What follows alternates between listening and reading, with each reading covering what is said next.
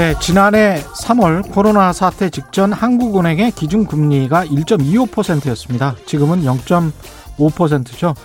이런 저금리가 일상화돼서 지금은 돈 빌려다 쓰고 싼 이자 내는 게 별 부담이 없습니다만 이렇게 한번 거꾸로 생각해 보시죠. 금리가 만약 0.5%에서 다시 1.25% 또는 그 이상으로 올라간다면 어떻게 될까요?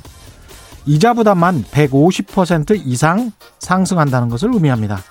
여기에 자산 가격에 거품이 빠지기 시작한다면 여러 곳에서 파열음이 생길 수 있죠. 특히 최근 급등한 전세값이 저는 걱정입니다. 저금리로 빌린 전세금, 그 전세금을 바탕으로 자신도 이사를 하거나 투자를 한 집주인, 자산 가격 하락, 전세값 하락, 여기에 과도한 투자로 전세보증금 일부의 상실이 결합된다면 심각한 역전세난의 도미노가 발생할 수도 있습니다. 한번 전세 들어가면 2년에서 4년 후 전세 보증금을 돌려받죠. 2023년쯤부터 미국의 금리 인상이 추정된다. 이렇게 경제학자들은 이야기하고 있는데요. 시중 금리는 그 이전부터 많이 들썩일 겁니다. 코로나19로부터 좀 벗어나면 어쩔 수 없이 너도 나도 부채를 줄여야 하는 시점이 옵니다. 과도한 대출은 조심하시기 바랍니다. 네, 안녕하십니까. 세상에 이익이 되는 방송 최경련의 경제쇼 출발합니다. 저는 진실탐사 엔터테이너 최경련입니다. 유튜브 오늘도 함께 갑시다.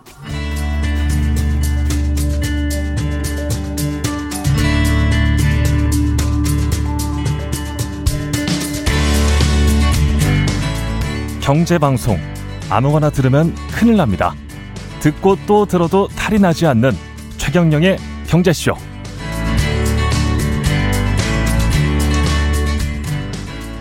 네, 최경영의 경제쇼에서 월요일부터 금요일까지 염승환 부장의 주린이가 가장 알고 싶은 최다 질문 탑 77 하루에 다섯 분씩 선물로 보내드리고 있습니다. 책 받고 싶으신 분들 성함 연락처 그리고 주소와 함께 짧은 문자 50원, 긴 문자 100원이 드는 샵 9730으로 문자 많이 보내주시기 바랍니다. 예, 저자 염승환님 나와 계십니다. 안녕하세요. 네, 안녕하세요. 예, 이베스트 투자증권의 염승환 부장 나와 계시는데요. 주식시장 오늘은 좀 어땠습니까?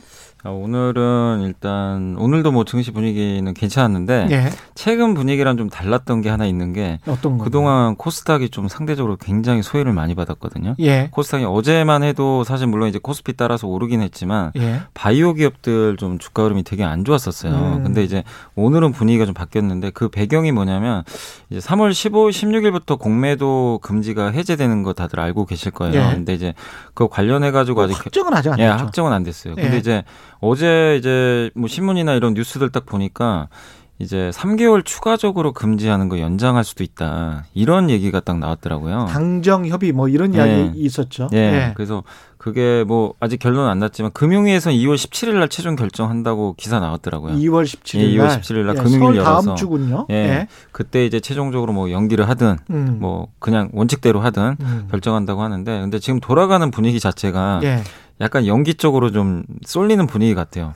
기, 4월에 선거죠, 우리가. 네, 4월에 선거입니다. 보궐선거니까. 그래서 아마 3개월 연기가 좀 이게 묘한으로 나온 것 같긴 한데, 음. 근데 그동안 이제 중소형주나 바이오 기업들은 특히 바이오 기업들은 좀 약간 고평가 논란이 좀 있었잖아요. 그렇죠. 근데 그런 기업들이 대부분 공매도 타겟인데 음. 이게 만약에 해제가 돼버리면 금지가 이제 풀려버리면 바이오부터 공매도 하는 거 아니냐. 아. 예, 이제 그러다 보니까 투자 심리가 위축돼가지고 예. 예전에 작년 10월에 그 마치 양도세 차익 과세 때문에 바- 그 코스닥 기업들 빠진 것처럼 10억 이하. 예. 예. 이제 3억, 그- 3억. 예. 그때는 3억이었죠. 예, 예. 그때도 사실 결정된 건 없었잖아요. 예. 근데 막연한 공포감 때문에 그때도 빠진 것처럼 지금도 비슷해요. 아. 바이오 기업이 타겟이 된 거죠, 약간. 그래서 코스닥이 지지부진했었군요. 되게 지지분. 그러니까 어제 장이 올랐는데도 코스피는 코스닥은 그렇게 많이 못 올랐어요. 예. 코스피에 비해서. 근데 음. 오늘은 이제 그 뉴스가 나오자마자 분위기가 또 180도 바뀌어가지고 코스닥이 좀 급등을 했습니다. 오히려 예. 급등을 하고 코스피는 오히- 오히려 그 오늘 그 현대차하고 뭐 기아차, 애플카 이슈가 또 나왔잖아요. 그렇죠. 예, 나와가지고 예. 출발은 되게 좋았어요. 음. 근데 대부분의 또 자동차 업종들이 이제 약간씩 밀리면서 끝나가지고 기아차가 뭐 10% 이상 상승하기도 예, 했었잖아요. 예. 그죠? 근데 이제 차익 매물이 나와버리더라고요. 음. 결국 이제 재료가 좀 노출되면서 오히려 코스피에서 코스닥 쪽으로 자금이 옮겨가면서 어. 오늘은 일단 어쨌든 그 중소형주가 좀 강했던 날이었던 중소형주가? 예, 오늘은 오늘 또 특별히 하실 말씀이 있을 있다고 하셨는데 2021년에는 식상함을 버리고 새로운 것을 찾자 이런 주제로 좀 이야기를 해보겠다라고 말씀을 하셨거든요. 네. 식상함을 버리고 새로운 것을 찾자.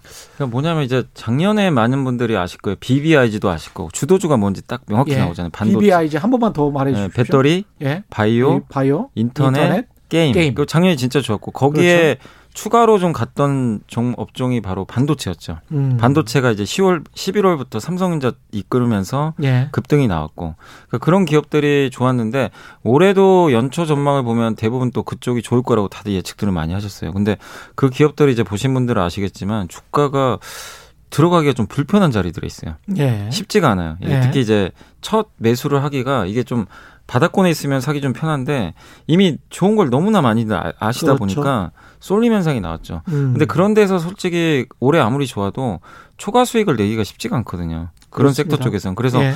제가 이제 연초되면서 계속 좀 고민을 해본 게 음. 올해도 올해 물론 이제 좋아지는 게 있어야 되겠죠. 좋아지는 섹터 중에서 주가가 많이 못 올라간 거좀 예.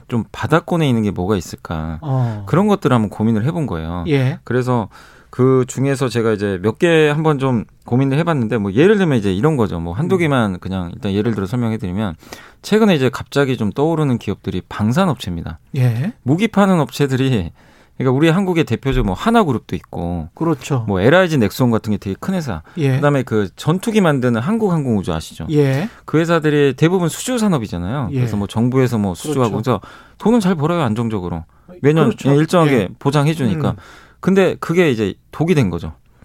시장은 원하는 건 성장인데 그렇죠. 매년 똑같이 돈만 버는 거예요. 그렇죠. 그러니까 그렇죠. 예, 그러니까 가치주로 인식하고 주가가 음. 작년에 그냥 한마디로 가질 못했어요. 아, 그랬습니까? 예, 거의 3천을 왔는데도. 어. 근데 올해 연초에 이제 지난주부터 갑자기 우주항공 이게 엮여가지고요. 아. 주가 급등하니까 방산이라는 거는 돈을 잘 버니까 기본적으로 나쁜 비즈니스는 아닌데 예. 거기에 뭔가 성장이라는 게 붙어야 가거든요. 그렇죠. 현대차, 기아차가 왜 가겠어요? 제너시스 판매한다고 가는 게 아니라 예.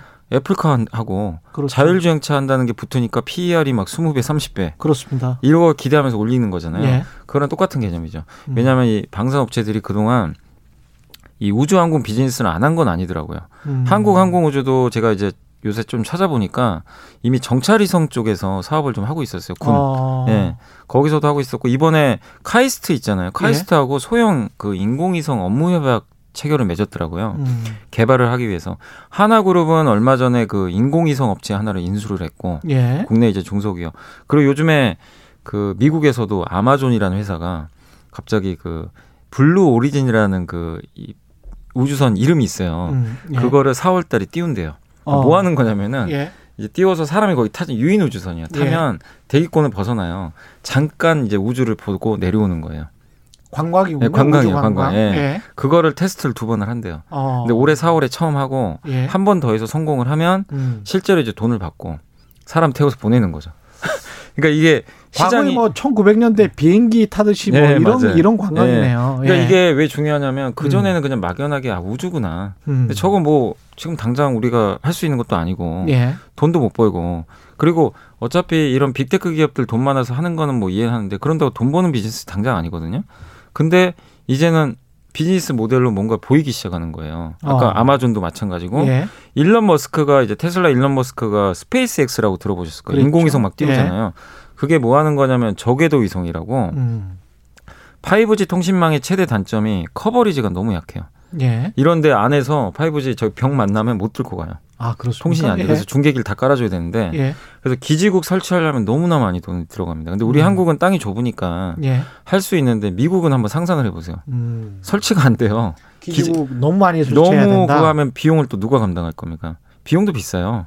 그걸 근데 인공위성으로 한다. 인공위성의 그 저궤도 위성하고 아. 이 육상이나 해상 쪽에 그 안테나를 깔면 예. 이게 통신망을 만들 수가 있대요. 아. 그럼 이제 그 음영 지역이라고 하잖아요. 우리 그렇죠. 통화 안 되는. 잘 안 되는 예, 거. 거기를 예. 다 카바를 할 수가 있다고 합니다. 음. 그래서 스페이스 어차피 일론 머스크가 뭐 재미삼아서 하는 게 아니고 인공위성을 띄워가지고 그걸로 돈 벌겠다는 거예요. 그리고 그렇게 하면은 그게 자율주행차하고 바로 연결되네. 네, 왜냐하면 5G의 단점이 아까 말씀드린 대로 응답 속도는 빠른데 반드시 필요해요. 자율주행 하려면 이게 예. 서로 충돌하면 안 되니까 그렇죠. 바로바로 반응을 해줘야 되는데 coverage가 안 되면 음. 통신이 끊겨버리잖아요. 그렇죠. 근데 그러면 기지국으로 이 수많은 기지국을 중간중간 깔아야 되는데 비용이 안 되니까 차라리 위성으로 해버려야 되는 거죠.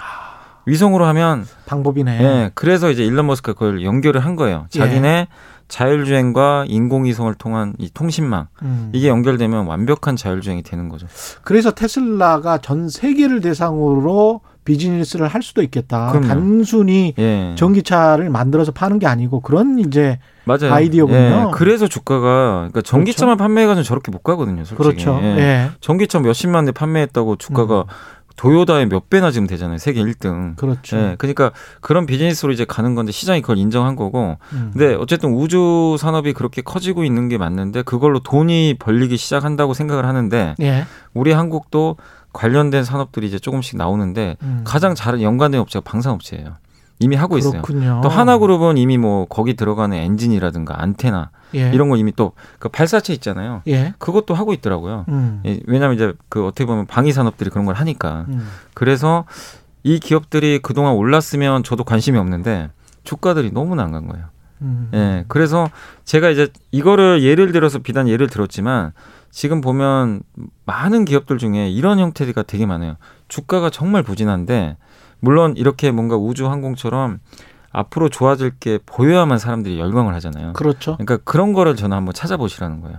꿈을 먹을 수 있는지. 예, 그러니까 예. 주가는 하단에 있어서 안전은 한데 올라갈 수 있는 룸이 생긴 뭔가 이 결정인자 모멘텀 음. 이런 게 생긴 것들은 한번 좀 찾아보시면 좋을 것 같고 그것도 대표적인 게 저는 지주에서도 요새 좋게 보는 게 요새 좀 오르긴 했지만 SK가 참 엄청나게 올랐어요. 지금. 강하죠 예. 지금. 예. 근데 불과 한 달 전만 해도요 예. 주가 정말 못 갔어요. 오늘 정의선 회장이랑 최태원 회장이랑 악수했잖아요. 네. 전기차 충전소 네, 만든다고. 맞아요. 근데 그 뉴스가 나오면서 어, 뭐 번뜩 드는 생각이 SK 이노베이션 정유소 많으니까 네. 아 정유를 전기로 저렇게 대체를 하기 시작하면 10년 정도 정유 20년 정도 계속 팔다가 네. 전기로 대체하면 되겠네. 그렇죠. 예. 이런 생각이 가능해요. 드니까 이제 사람이 안심을 할 수 있는 거죠. 예. 예. 성장 동력이 또 하나 발굴되는구나. 네. 뭐 이런 사인이니까. 그러니까 이게 SK가 예. 좋은 롤 모델인 게 뭐냐면요. 우리 한국은 지주회사를 평가할 때 되게 박해요. 아시겠지만 지주회사 그렇죠. 뭐 좋은 자회사 그러니까 삼성물산이 있고 음. 삼성전자가 있으면 다 그러죠. 물산 살 바엔 전자를 사지. 물산 뭐하러 사? 두 개가 상장되는 경우가 그러니까 지분을 가지고 있는 거잖아요. 지주회사는 지분이, 예. 자회사, 사업회사의 지분을 지분을 가. 지분을 가지고 있는 거니까 그런 경우가 이제 나스닥이랄지 다른 뭐 S&P랄지 이런 경우는 잘 없으니까. 없어요. 그러니까 구글만 해도 알파벳이란 지주회사가 맞습니다. 구글을 딱 하잖아요. 예. 구글이 상장이 안 돼 있고. 예. 근데 우리 한국은 사업회사 따로 음. 지주회사 상장 또 하니까 그렇죠. double counting이라 그래가지고 그렇습니다. 이게 그 할인이 들어가요. 더블 카운팅을 하니까 당연히 디스카운트를 예, 할 수밖에 맞아요. 없는 예, 겁니다. 맞아요. 예. 그래서 이제 지주회사를 다 안 본 거예요. 음. 근데 이제 왜 지주회사가 이렇게 뜨냐면 일단 가격 부담이 없고요. 그런 것 때문에 못 갔고 예. 두 번째가 지주회사가 이제 못난인 줄 알았는데 그게 아닌 거예요. 그 4대 그룹 아시잖아요. 현대차, 삼성, 뭐 LG, SK가 곳간에 돈을 엄청나게 쌓아놓은 거예요. 그렇죠. 배당도 안 하고. 근데 그 돈을 그냥 묵혀놓은 게 아니라 이제 음. 갑자기 M&A를 하기 시작하는 거예요. 얼마 전에 SK가 음. 미국의 그 플러그 파워라는 예. 그 수소 연료 전지 회사를 네. 지분을 9% 사는데 1.6조 원을 주고 예. 지분을 덜컥 사버린 거예요. 예. 수소 사업이 지금 커지고 있잖아요. 그런데 투자하기 시작하고 음. 아까도 말씀드렸지만 하나그룹이 갑자기 인공위성 업체 하나를 예. 딱그 M&A를 하기 시작하고 LG가 마그나라는 회사랑 그 전기차 부품 만드는 합작사 설립한다고 음. 딱 뛰어들었고 이제 이런 것들이 또 가시화 되다 보니까 그리고 아 현대차가 또 얼마 전에 그 보스턴 다이내믹스라고 예. 로봇 그래서 예전에 그, 그 고태봉 센터장님도 한번 얘기하셨던 음. 것 같은데 현대차가 갑자기 로봇 회사를 인수를 하고 그렇죠. 이게 뭐냐면은 결국 그동안 이제 쌓아놨던 돈들을 지주회사를 중심으로 해가지고 그렇습니다. M&A를 하는 거예요. 예. 그러면 이거는 온전히 지주회사께 될 수가 있는 거거든요. 그렇죠. 사업회사가 아니라 왜냐면 다 예. 비상장이 또 많아요. 음. 그러면 이 지주회사 볼 때 제일 중요한 게 비상장 회사들의 가치예요. 왜냐하면 얘네들은 상장이 안 돼 있기 때문에 그렇습니다. 이걸 평가하는 방법은 지주사밖에 없어요. 음. 근데 그런 똘똘한 그 비상장 회사들이 하나씩 들어오기 시작하는 거예요. 성장하는. 그러니까 어 이거 별 볼 일 없는 줄 알았는데 그게 아닌 거예요. 갑자기. 음. 그래서 지금 요즘에 지주회사들이 하나둘씩 막 이제 급부상하기 시작하는 거예요. 이런 것도 이제 법안과 연계해서 잘 보시라는 게 지난번에 공정거래 3법을 통과시킬 때 정부 여당에서 거기에 CVC를 허용을 했거든요. CVC라는 게 코퍼릿 벤처 캐피탈이죠. 그러니까 지주회사 같은 그런 일반 회사가 벤처 캐피탈 같은 역할을 할 수 있도록 법적으로 허용을 해- 네. 한 거죠. 사실은 이게 굉장히 오랫동안 정경련이 요구해 왔던 겁니다. 예, 그래서 제한적이긴 하지만 풀었는데 그런 어떤 법안들의 덕도 좀 보고 있지 않나 그런 생각도 듭니다. 네. 예. 그러니까 그런 것들을 정부 정책적으로도 뭔가 음. 좀 유인이 되는 거죠. 어떻게 보면. 예. 네. 그래서 지주회사를 할인받던 요인들이 이제 어떻게 보면은 갑자기 이제 못난이로 알았는데 음. 너무 갑자기 매력적으로 보이기 시작하는 거예요. 거기다 가격까지 싸니까 그렇습니다. 이제 좀 사람들이 흥분하는데 음. 어쨌든 이제 그런 것도 하나의 포인트가 되고 또 요새 좀 저도 좀 눈여겨 보는 것 중에 하나가 이제 못난이들 뭐 지주회사 말고 음. 대표적으로 이제 우리 한국에서 지금 못난이 업종으로 불리는 게 화장품, 의류, 아, 의류 마스크 때문에 못난 예, 걱정이 됐군요. 백화점. 이 업체들이 작년에 예. 다 죽었잖아요, 사실은. 음. 마스크 때문에 어디 나가지도 못하고. 근데 이제 뭐 문재인 대통령도 얘기하셨지만 올해 뭐 11월 경이면은 뭐 집단 면역도 가능하다고 언급을 예. 하셨고 또 백신도 이제 조만간 접종이 되겠죠. 예. 한국에 들어오면 그러면 이제 한두 명씩 점점 마스크를 벗게 될 거란 말이에요. 음. 그렇겠죠. 그럼 벗게 된 이후에 삶이 어떻게 바뀔 거냐 이거죠. 음. 그럼 우리가 집에 있던 분들이 어쨌든 옛날처럼 아니더라도 어쨌든 밖에 이제 나가게 된단 말이에요. 예. 나갔을 때 특히 여성분들은 마스크를 벗는 순간 음. 색조 화장을 시작하게 된단 말이에요. 음. 기초 화장만 하시다가 예. 그럼 당연히 화장품 수요가 늘게 되겠고 음. 이거는 우리 한국만 그런 게 아니라 중국도 앞으로 그렇게 되겠죠. 그렇겠습니다. 특히 우리 예. 한국 화장품 회사들이 중국 비중이 높잖아요. 그럼 중국 모멘텀과 한국의 모멘텀을 같이 받을 수가 있고 의류 회사들은 주로 우리 한국은 좀 시장이 작으니까 음. 미국에 연동이 많이 되는데 예. 미국 이미 백신 맞고 있잖아요. 음. 그래서 미국의 주요 뭐 나이키나 노스페이스나 이런 기업들이 뭐 아디다스나 이런 기업들이 우리 한국의 대표 의류 OEM 회사한테 수주를 많이 주는데 음. 그런 것들이 작년엔 별로 없었죠. 왜냐하면 옷 수요가 없으니까. 예. 근데 올해는 바뀐단 말이에요. 근데 근데 그런 게 반영이 안 돼 있어요. 어. 주가가 이제 바닥이다 보니까. 예. 근데 왜냐면 사람들이 확신을 못 해요. 진짜 그런 거야? 음. 그러니까 올해 진짜 하반기에 그럴 수 있어. 그러니까 근데 사실 그렇게 긴가민가 할 때가 어떻게 보면 또 기회라는 거죠. 그렇죠. 예. 그럴 예. 때또 결정을 하셔야 예. 싸게 잡지. 왜냐하면 실패할 수도 있어요. 음. 내후 내 올해 말고 내년에 마스크를 벗을 수도 있는데. 예. 근데 그러면 어떻습니까? 내가 약간의 기회비용은 손실볼 수 있지만 음. 손해 볼 건 없거든요. 지금 그렇게 극성을 부리던 코로나가 미국에서 사망자 수가 지금 감소를 하고 있는 그 추이, 네. 확진자 수가 감소를 하고 있는 그 추이를 보시면 아주 흥미로울 것 같습니다. 왜냐하면 백신을 맞고 보통 3주 정도 지난 다음에 효과가 발생한다고 하고 네. 지금 저렇게 한 천만 명 맞고 나서 보니까 조금 조금씩 사망자가 줄어들더라. 특히 이제 노인분들 위주로 많이 맞았잖아요. 네. 그런 것들을 보면 지금 분명 뭔가 효과가 있는 것 같다라는 네. 그런 생각은 듭니다. 예. 뭐 특별하게 한- 뭐 갑자기 한 번씩 뭐 사망자 나온다 이런 부작용도 보건 되지만 대체적으로는 크게 부작용 없는 것 같아요. 그러니까 이 상태로 가면 전 세계로 빠르게 보급이 되고 결국에 이제 인류가 코로나19 공포에서 어느 정도 벗어날 가능성이 분명히 높거든요. 하반기에는. 그렇게 되면 극심하게 피해를 입었던 업종이 이렇게 싼 가격이라면 음. 근데 제가 왜 굳이 이 세 개 업종을 말씀드리냐면 예. 피해주 중에서는요 예. 오히려 되게 좀 아이러니한 게 마치 당장 내일이라도 여행을 갈 것처럼 여행 항공주 또 많이 올랐어요 주가가 아 그래요? 코로나 19 전보다 오른 거예요. 아 그러니까 저는 그게 좀 약간 이해가 안 가더라고요. 너무 좀 이거 여행은 한참 뒤인데 네, 한참. 뒤인데 예. 주가를 보면 아니에요. 아 그렇습니다. 주가는 이미 그 아. 코로나 19 터지기 전을 넘겨버렸어요. 음. 어떤 일부 업체들은. 예. 그러니까 제가 말씀드리는 거는 주가가 안 갔어야 지금 투자 매력이 있는데 예. 이미 그렇게 피- 같은 피해주 레벨에서도 하나는 이미 너무 급등했고 예. 이세 개 섹터는 주가가 그렇게 오른 게 별로 없어요. 지금 말씀하신 게 화장품, 의류, 의료, 백화점 같은 회사. 백화점 같은 근데 경우. 백화점은 되게 신기한 게 제가 지난 주말에도 하도 이제 집에 있으니까 짜증이 나가지고 백화점에 사람 아, 많던데요. 왜 이렇게 하면 저도 깜짝 놀랐어요. 왜 이렇게 사람이 많은지. 뭐 하얀 마스크 쓰고 그냥 네. 뭐 에스컬레이터를 뭐 그러니까 요, 요 예. 지금 코로나 시대가 맞는지 좀 의아할 정도로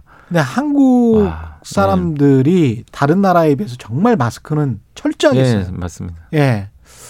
그런 것 때문에 지금 국민들 덕분에 이 코로나가 잘 막아지고는 네. 있는 것 같습니다. 예. 그래서 어쨌든 이제 이런 그 못난이 업종이 이제는 좀 만개할 수 있는 시점이 또 올 수도 있으니까 음. 이런 것들을 이제 부담 없을 때 사놔야 예. 편하게 수익을 낼 수가 있거든요. 그쪽은 아직 부담이 없다. 예, 전혀 부담 없다. 예. 그러니까 지금 아까 말씀드린 BBIG나 음. 반도체가 나쁘다는 게 아니라 예. 가격적으로는 이제 매력은 없다는 거예요. 음. 지금 들어가기는. 상당히 올랐다. 예, 너무 예.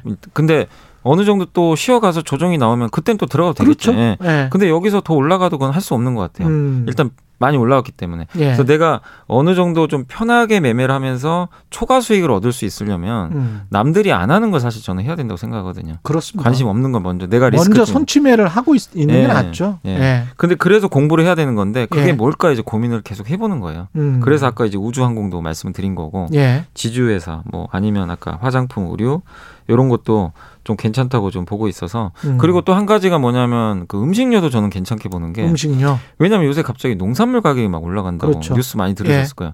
근데 예전에 이런 적이 한 번 있었어요. 2015년도에 애그플레이션이 한번 발생한 적이 있었어요. 예. 그때 농산물 가격이 엄청나게 올라갔는데 음. 그때 당시에 많은 분들이 그러면 아 음식료 회사들 실적 망가지겠구나. 왜냐하면 음. 농산물을 수입해다가 그렇죠. 가공해서 만들잖아요. 그렇죠. 그럼 당연히 실적 안 좋아집니다. 음. 근데 뭐냐면 그 농- 이 음식료 회사들은 보통 그 농산물 가격이 올라가고 나서 3에서 6개월 후에는 반드시 올려요.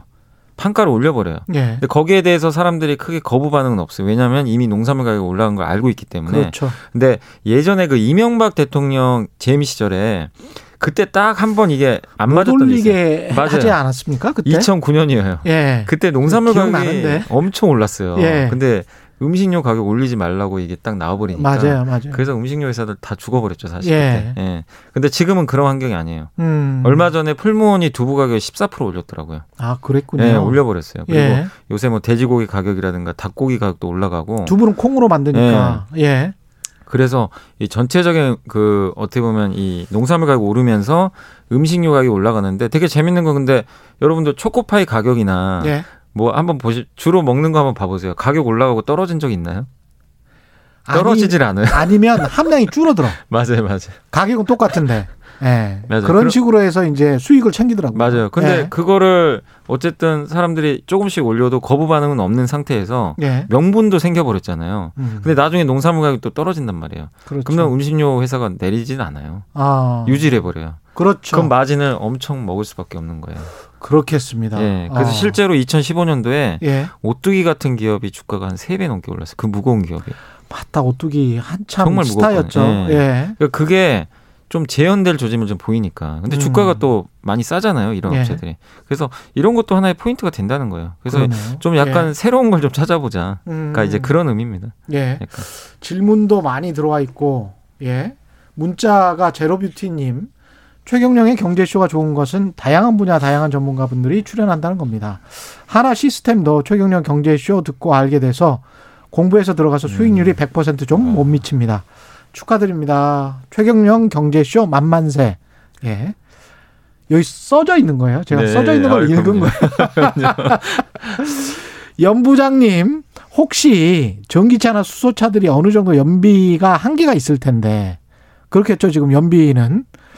각국의 연비 규제 때문에 차량 경량화 쪽의 섹터는 어찌 될까요? 이렇게. 아, 그게 예전에 예. 몇년 전에 이제 전기차나 이런 게 활성화 안 됐을 때 예. 경량화 테마가 한번 불었죠, 바람이. 음. 왜냐 연비를 맞춰야 되니까. 예. 근데 경량화 테마가 지금은 조금 이렇게 힘이 빠질 수밖에 없는 이유가 뭐냐면 예. 그때는 정, 어떤 대안이 없었어요.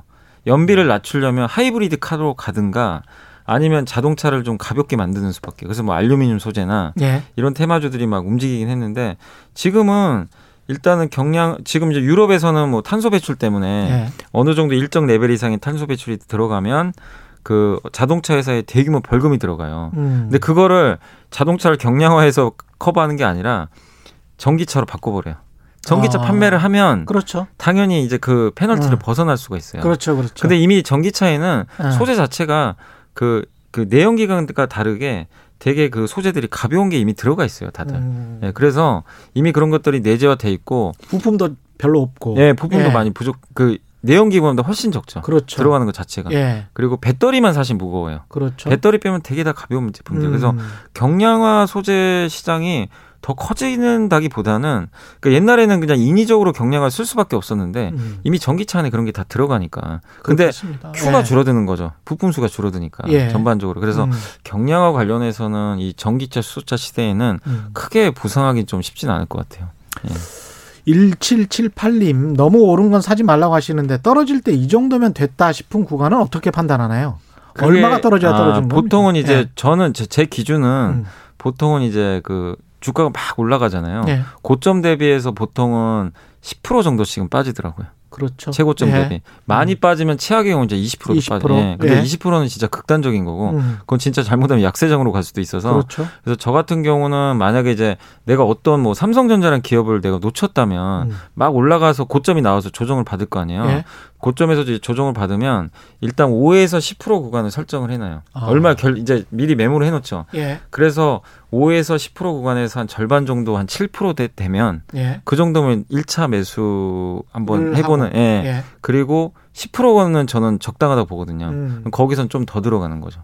그런 식으로 이게 정답이라는 건 아닌데 저는 좀 그런 식으로 분할 전- 매수, 예, 분할 매도. 예, 분할 예. 매수 약간 왜냐면 모르니까. 그렇죠. 예. 예. 근데 이제 단 조심하셔야 될 게 조정이 나오는데 음. 이것만 판단하시면 돼요. 이 삼성전자의 조정이 단지 많이 올라서 아니면 시장이 좀 빠져서 같이 조정을 받는 건지 아니면 뭔가 악재가 나와서 예. 회사에 근본적인 문제가 생겨서 이제 망가지는 건지 그 후자인 경우는 사면 안 되잖아요. 그렇죠. 예, 그래서 빠질 때 이유를 명확히 알고 음. 아 전자처럼 아 그냥 단지 기술적 조정이다. 그러면은 좀 그런 자리에서 과감하게 들어가시는 거.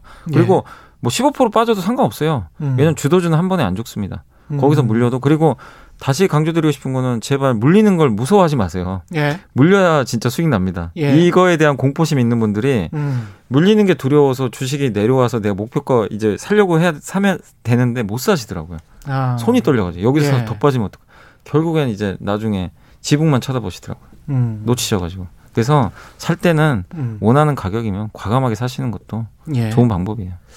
장현희님은 호텔 관련주는 어떤가요? 이렇게 말씀하셨네요. 호텔도 좋아지겠죠, 당연히. 음. 예, 호텔도 저는 이제 호텔도 나쁘지 않게 보는 게 네. 특히 이제 우리 한국에 보면 이제 대표 호텔주가 호텔 신라가 있잖아요. 면세점도 같이 하고. 그렇죠. 예, 이제 그런 기업들 보면 백화점보다는 아직 당연히 적자겠죠. 중국 사람들이 와야 되니까. 면세점 쪽에 매, 매출이 네, 많았으니까. 엄청 많아요. 예. 한 90%가 면세점이니까. 맞아요. 근데 호텔하고 연결이 되는 게 음. 호텔이라는 건 여행을 와야 되잖아요, 사람들이. 예. 그래서 중국 사람들이 와야 되거든요. 그러면 우리 한국에 호텔 신라 같은 데 가서 면세점에서 돈 쓰고 호텔 신라 이제 거기 신라 호텔 가가지고 예. 이제 숙박을 하고 예. 이 구조인데 이게 깨졌잖아요. 그렇죠. 그 적자인데 저는 충분히 올해 하반기에는 한번 좀 그런 게 열리지 않을까. 왜냐하면 음. 시진핑 주석도 한번 온다고 했었거든요, 작년에. 예. 못 왔잖아요. 예. 코로나 때문에. 근데 음. 어느 정도 잠잠해지면 본인이 약속한 게 있으니까 음. 올해 하반기에 한번 올 수도 있어요. 예. 그러면 그게 언제가 될지 모르지만 예. 또 의외의 모멘 그리고 중국이란 나라는 아시겠지만 약간 공산주의 국가잖아요. 어떻게 예. 보면 그러다 보니까 시진핑 주석이 굉장히 중요한 위치인데 음. 그런 사람이 지도자가 만약에 한국에 왔다는 건 한국은 이제 안전한 나라다. 시그널이죠. 네, 시그널인데 낮이다 보니까 중국 사람도 이제 따라서 같이 관광을 와버리겠죠. 음. 그래서 한번 그런 거 염두에 두시고 하반기 보고 예. 좀 한번 긍정적으로 보셔도 좋을 것 같아요. 예. 송호재님, 김광민님은 네이버 와패드 인수는 어떻게 보시나요? 이렇게 말씀하시죠. 아 저는 되게 예. 좋게 보는 게 왜냐하면 이제 웹툰하고 음. 이제 웹 소설이라 그러잖아요. 이번에 뭐 예. 웹소설사라고 하는데 예. 어차피 비슷해요. 음. 그러니까 네이버가 하려는 그림은 뭐 되게 다양하잖아요. 뭐 페이 사업, 금융 사업도 하고 예. 검색 비즈니스도 있는데 또 온라인 뭐 상거래, 쿠팡하고 음. 경쟁도 하고 또 한 축이 컨텐츠입니다. 예. 네이버 웹툰을 중심으로 한. 근데 거기에 어. 웹소설이 들어가요. 근데 저는 이제 웹소설을 거의 안 봐서 잘 뭐 그쪽은 잘 몰랐지만 의외로 주변에 웹소설 보시는 분도 되게 많으시더라고요. 어, 가볍게. 이렇게 보시는 분들이 그렇군요. 예. 예, 시장이 의외로 커요. 음. 근데 웹소설도 결국에 하나의 컨텐츠고 근데 거기서 파생되는 게 뭐냐면 좋은 웹소설 그 지적 재산권 있잖아요. 예. 그걸 확보하면 드라마를 만들 수가 있어요. 아. 드라마도 만들고 게임도 만들어요. 그거 가지고. 아. 그러니까 예. 얼마 전에 기억하실 거예요. 그 음. CJ 그룹하고 네이버가 같이 협업을 해가지고 예. 그 스위트홈인가요? 그게 네이버 웹툰 기반의 드라마거든요. 그걸 음. 스튜디오 드래곤이 만들어서 예. 넷플릭스에 방영했는데 대박이 났잖아요. 어. 미국에서 시청률 3위. 아, 그래요? 예, 한국 드라마가 3위란 거예요. 그러니까 네이버의 음. 그 노림수는 그거죠. 어떻게 보면 그거죠. 컨텐츠를 이용해서 내 우리가 지적 재산권을 가지고 이걸 가지고 뭐 여러 드라마 회사라든가 아니면 다른 콘텐츠 제작 회사들한테 지적 재산권을 이용해서 로열티도 받고 예. 그 다음에 거기에 따른 매출이 나오면 같이 성장하는 거죠. 음. 이- 이 사업을 확장하겠다는 거예요. 예. 그래서 그런 관점에서 이번에 뭐 회사 인수도 저는 나온 거 아닌가 싶기 때문에 성장하는 산업에서 M&A는 저는 되게 좋게 보거든요. 미국의 나스닥이 나스닥 주가 아니면 기업들이 그렇게 올라간 배경은 저는 그 막대한 현금을 좋은 기업에 M&A 했다고 생각하거든요. 직접 하나 만들어서 그거 키우려면 몇 년 걸리는 걸 예. M&A로 바로 할 수가 있잖아요. 예. 네이버는 아시겠지만 현금 부자고 어. 그래서 정말 좋은 결정 아닌가 생각하고 있습니다. 우혜진님은 정부 정책으로 건설이 호황이라는데 최근에 많이 오른 것 같아서 차선으로 시멘트주를 매수했습니다. 장기 투자로 괜찮을까요? 어, 시멘트주 좋은 게 예. 일단 배당을 많이 줘요.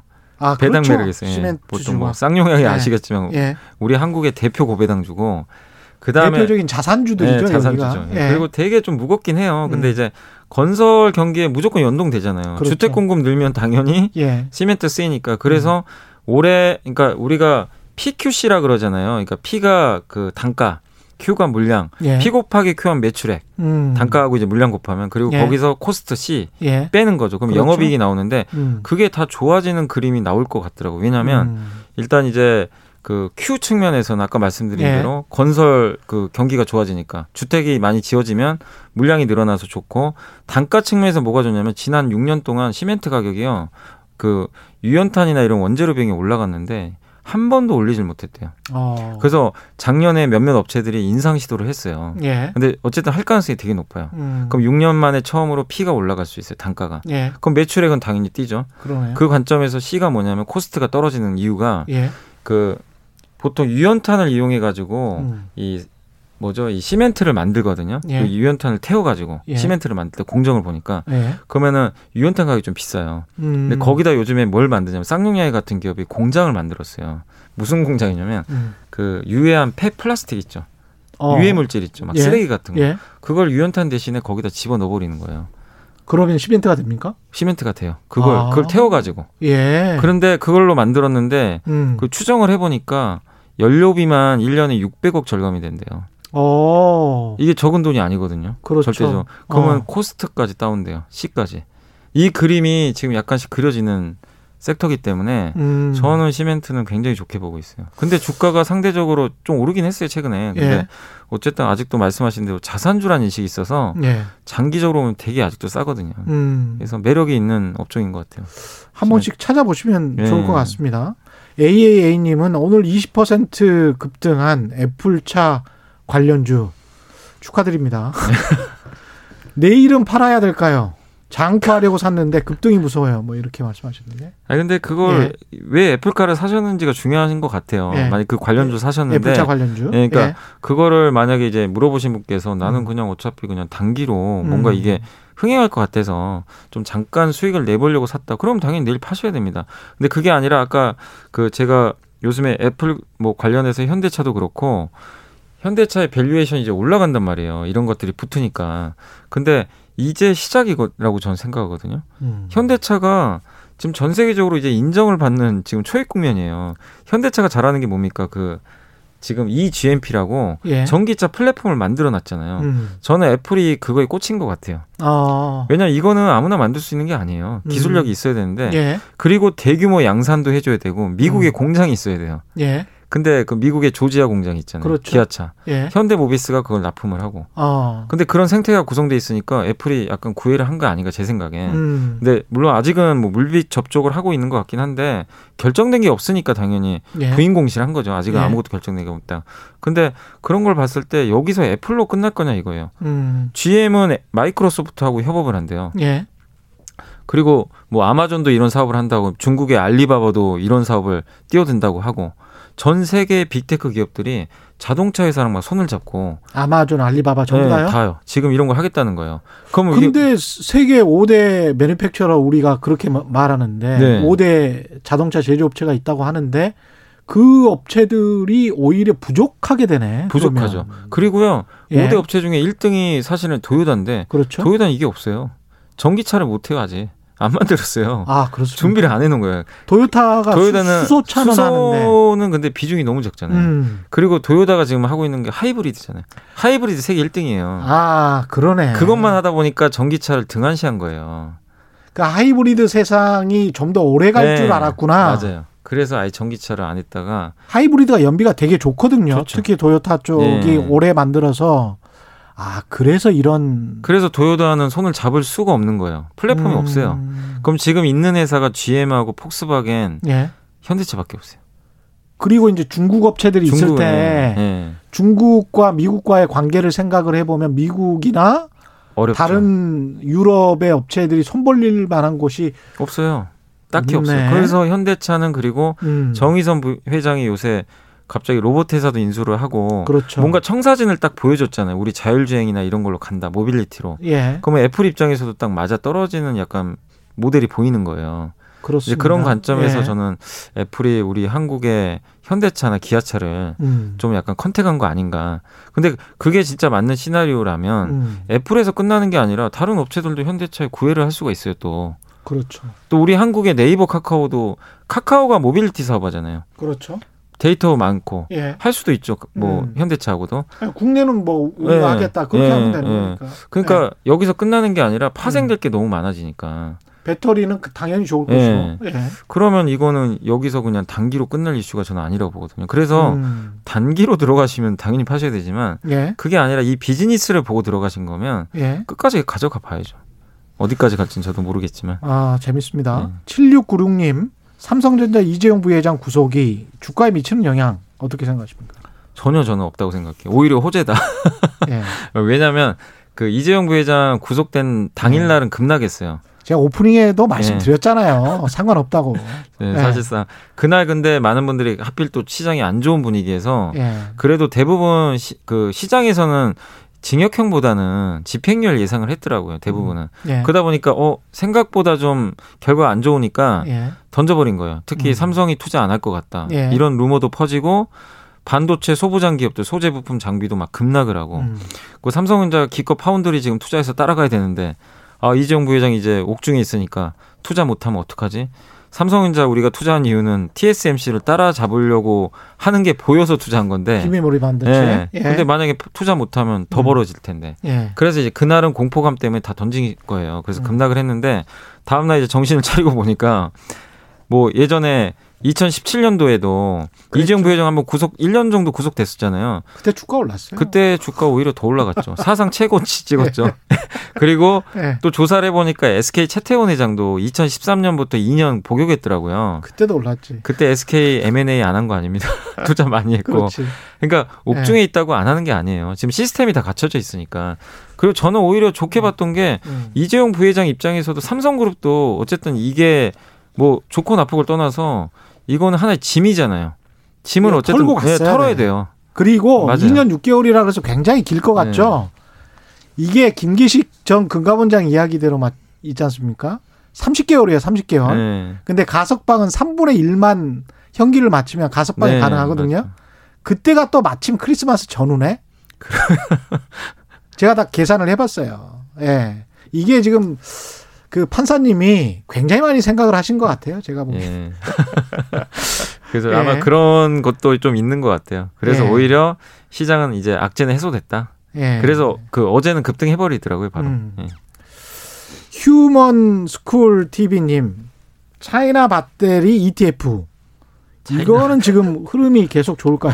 아, 그러니까 중 중국을 중국, 얘기하네. 예. 중국이 저는 이제 중국 배터리 중국 ETF로. ETF, 뭐 그것까지는 제가 저도 잘 모르겠는데 예. 이제 전 세계 배터리에 그러니까 이 전기차에 투자하는 그 ETF가 LIT라고 제가 알고 있어요. 예. 그 코드명이 음. 그게 이제 테슬라도 들어가 있고 중국의 CATL 우리 한국의 LG화학도 들어가 있는데 당연히 뭐 배터리 쪽 좋을 수밖에 없어요. 2022년까지는 적어도. 근데 다만 염두에 두실 건 아까도 말씀드렸지만 너무 올랐기 때문에 다들 예. 가격 부담은 단기론 있습니다. 그렇죠. 근데 그거 부담이 없다고 느끼신다면 어차피 음. 사이클상으로는 내년까지는 좋아요. 음. 그래서 뭐 중국도 어차피 배터리 잘하고 있으니까 예. 특히 요새 중국에 니오라든가 엑스폰 같은 예. 전기차 회사들 주가가 정말 좋더라고요. 음. 정말 그리고 중국은 정부에서 막 보조금 지원하잖아요. 그러니까 생태계가 너무 커지니까 음. 당연히 중국 배터리 회사들도 어떻게 보면 좋을 수밖에 없는 거죠. 그렇죠. 예. 예. 정성원님은 지금 해운주 오랫동안 조정인데 미래같이 듣고 싶다고 하셨고요. 8451님은 정유사주 이제 완전히 내리막 내리막인가요? 네. 이렇게 말씀하시나요? 예. 해운은 작년에 너무 좋았잖아요. 예. 작년에 그 HM의 현대상선이 예. 그 이제 코로나 때문에 많은 해운 선사들이 배가 없어가지고 배를 배를 다 이제 어떻게 보면 처분도 하고 위기니까 물동량이 없으니까 근데 현대상선 같은 HMM은 그런 걸안한 거죠. 배를 유지하고 있었는데 예. 갑자기 생각보다 물동량이 튄 거죠. 이제 그 이유가 음. 다 집에 있다 보니까 가구 사고 가전제품 사고 음. 이런 이 수요가 너무 느니까 그걸 다 컨테이너로 실어서 하잖아요. 예. 그러다 보니까 작년에 운임지수가 배는 없는데 물동량 늘면서 급등을 했는데 작년보다는 이제 이걸 생각하시면 좋을 것 같아요. 해운 업종이 작년에는 어쨌든 코로나 수혜주였어요. 음. 되게 의아한 좀 이상한 현상이었죠, 사실은. 예. 근데 올해는 어떻게 될 것 같냐면 아까 말씀드린 거에 반대로 우리가 마스크를 벗을 수도 있잖아요. 그럼 밖으로 그렇죠. 나가면 그렇죠. 작년보다는 수요가 줄 수 있어요. 그리고 음. 배가 부족했잖아요. 그럼 해운 선사들이 이제는 배를 적극적으로 또 확충을 한단 말이에요. 음. 그럼 공급은 좀 늘 수 있어요. 예. 작년만큼은 그 컨테이너 선은 쪽은 좀 꺾이지 않을까 저는 보고 예. 다만 반대로 원자재를 실어나르는 그 벌크선이 있어요. 음. 우리 한국에 보면 뭐 페노션이나 대현해용 이 회사들은 작년에 H&M 갈 때 못 갔어요. 원자재 쪽이 좀 안 좋아가지고. 예. 근데 요새 아까 제가 농산물 말씀드렸죠. 음. 원자재 가격도 요새 장난이 아닙니다. 음. 그 원자재를 실어 나르는 배, 운임지수도 같이 튀는 거죠. 이거 예. 별크성 운임지수 BDI라고 하는데 예. 올해는 오히려 이게 이쪽이 저는 더 좋을 것 같아요. 음. 그래서 해운주 쪽에서는 오히려 그쪽 그 컨테이너보다는 음. 벌크선 좀 보시면 좋을 것 같고 예. 그 다음에 이제 정유업종은 저는 좋게 봐요. 왜냐하면 정유 작년에 화학주가 좋았어요. 석유화학이 예. 생각보다 증설이 없어가지고 근데 작년에 유가가 너무 안 좋았잖아요. 그래서 올해는 지금 요새 유가 50달러 넘어간 거 아시죠? 예. 슬그머니 지금 조금씩 올라오는데. 음. 사우디가 의외로 감 산에 되게 적극적이더라고요. 음. 예상외로. 러시아는 증산해야 된다. 왜냐면 음. 러시아는 천연가스 원유 팔아서 먹고 사는 나라잖아요. 예. 근데 미국이 코로나 타격도 굉장히 네, 큽니다. 굉장히 컸어요. 예, 예, 러시아가. 예. 근데 러시아는 자꾸 증산해야 된다고 입장을 표명을 하고 있는데 사우디 입장에서는 일단 유가 중요하거든요. 그러다 보니 유가 올리기 위해서 감산을 세게 해버린 거예요. 이 기존이 이어져요. 그리고 말, 아까 말씀드린 대로 우리가 밖으로 나가면 어디 갑니까? 차 타고 다녀요, 이제. 미국 사람들 차 타고 다니잖아요, 다. 예. 대부분. 예. 휘발유 수요 당연히 작년보다 늘겠죠. 음. 그럼 원유는 적어도 작년보다 올해 좋아져요. 예. 근데 그거를 정유주가 지금 반영을 안 하고 있어요. 어. 이노베이션만 특이하게 그 회사는 배터리 때문에 간 그렇죠, 거고 그렇죠. SOA라고 GS 못 갔어요. 아. 그래서 저는 오히려 지금 안 좋은 섹터기 때문에 좀 음. 봐야 된다. 정유주는 음. 좋게 보고 있습니다.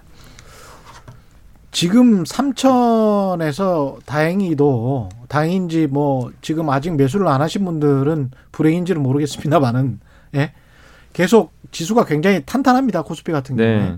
이게 지금 이렇게 계속 갈 것 같습니까? 아니면은 크게 한번 뭐 2,900 말씀하시는 분들도 있고 대신증권 같은 경우는 2,600까지도 떨어질 수 있다 이렇게 이야기를 하는 걸 봤는데 네.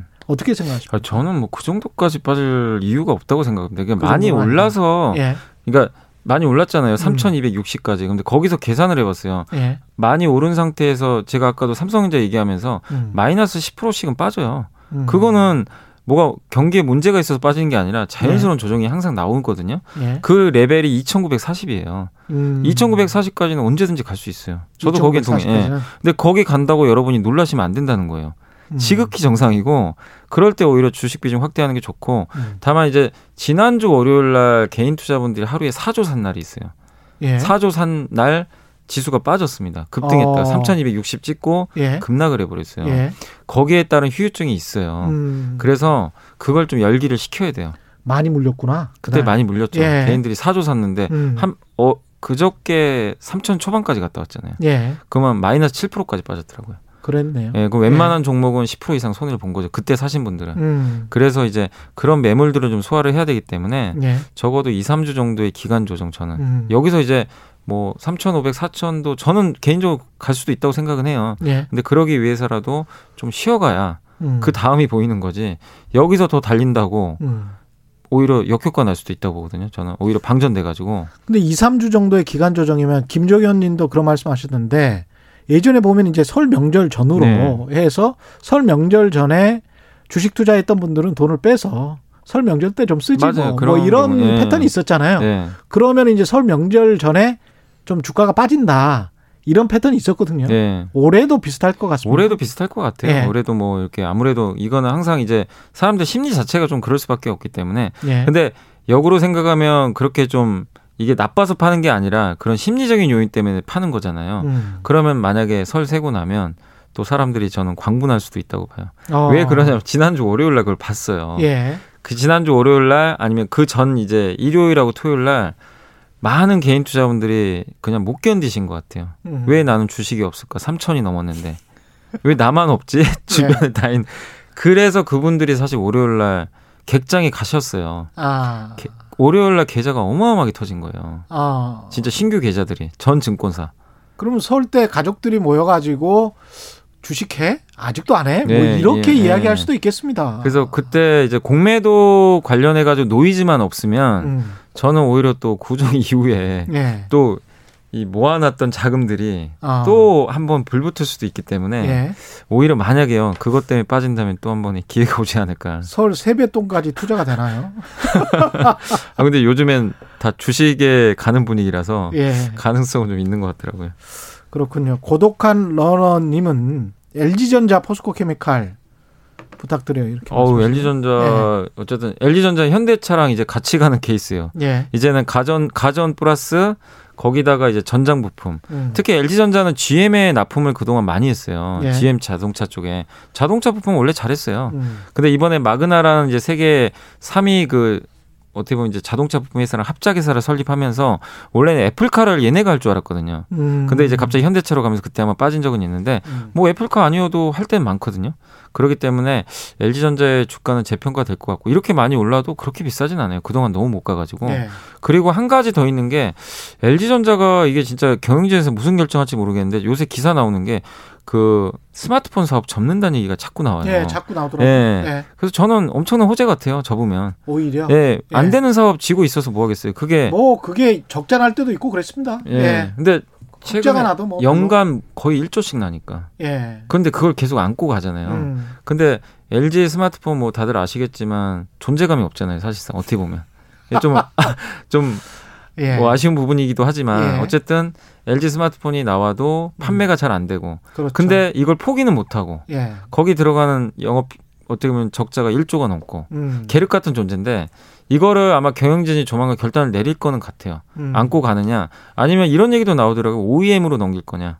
음. 이제 다른 데 그냥 맡겨버리는 거죠. 예. 우리가 우리 브랜드만 써. 예. 대신에 생산은 너네가 알아서 다 해줘. 음. 이런 것도 방법이고 아예 접는 거. 그러니까 어디로 갈지 모르겠어요. 중국업체들이 워낙 치고 다, 예. 나오기 때문에 그 중저가 시장에서 조금 좀 힘들긴 해요. 네, 그래서 아마 예. 접으면 좀 호재가 될 것 같고 음. 포스코 케미칼은 저는 솔직히 말씀드리면 예전엔 되게 좋게 봤는데 예. 아 지금도 너무 좋은 회사죠. 양극재 잘하고 있는데 국내 이제 최대 업체로 올라서고 있는데 다만 그걸 주가가 너무 많이 반영을 한 것 같아서 음. 지금은 조금 숨고르기 좀 필요하다. 예. 조금 비싸진 것 같다는 좀 생각입니다. 마지막으로 미국의 그 인플레이션 걱정 금리 국채 금리 오르는 거 있잖아요. 예. 요거는 상반기까지는 별로 걱정 안 해도 될까요? 네, 아니 보십니까? 그 앨런 의장이 선을 딱 아니 앨런 재무장관이 선 그어버렸잖아요. 예. 뭐 요새 뭐 이제 음. 금리나 이런 것들 그러니까 음. 인플레가 오니까 돈 풀면 안 된다는 얘기가 좀 나오잖아요. 예. 근데 앨런 어제 그 청문회에서 예. 선 그었죠. 그거 걱정할 단계가 아니다. 일단 죽은 환자 살리고 그 다음에 빚 걱정해야지. 그 입원비 걱정을 해야지. 왜 지금 살리지도 않고 오케이. 먼저 빚부터 걱정하느냐. 그래서 예. 그 선을 그었기 때문에 예. 걱정 안 하셔도 될 것 같아요. 오늘 말씀 감사하고요. 지금까지 이베스트 투자증권의 염승환 부장과 함께했습니다. 고맙습니다. 네, 감사합니다. 예. 오늘 선물 받으실 분 말씀해드릴까요?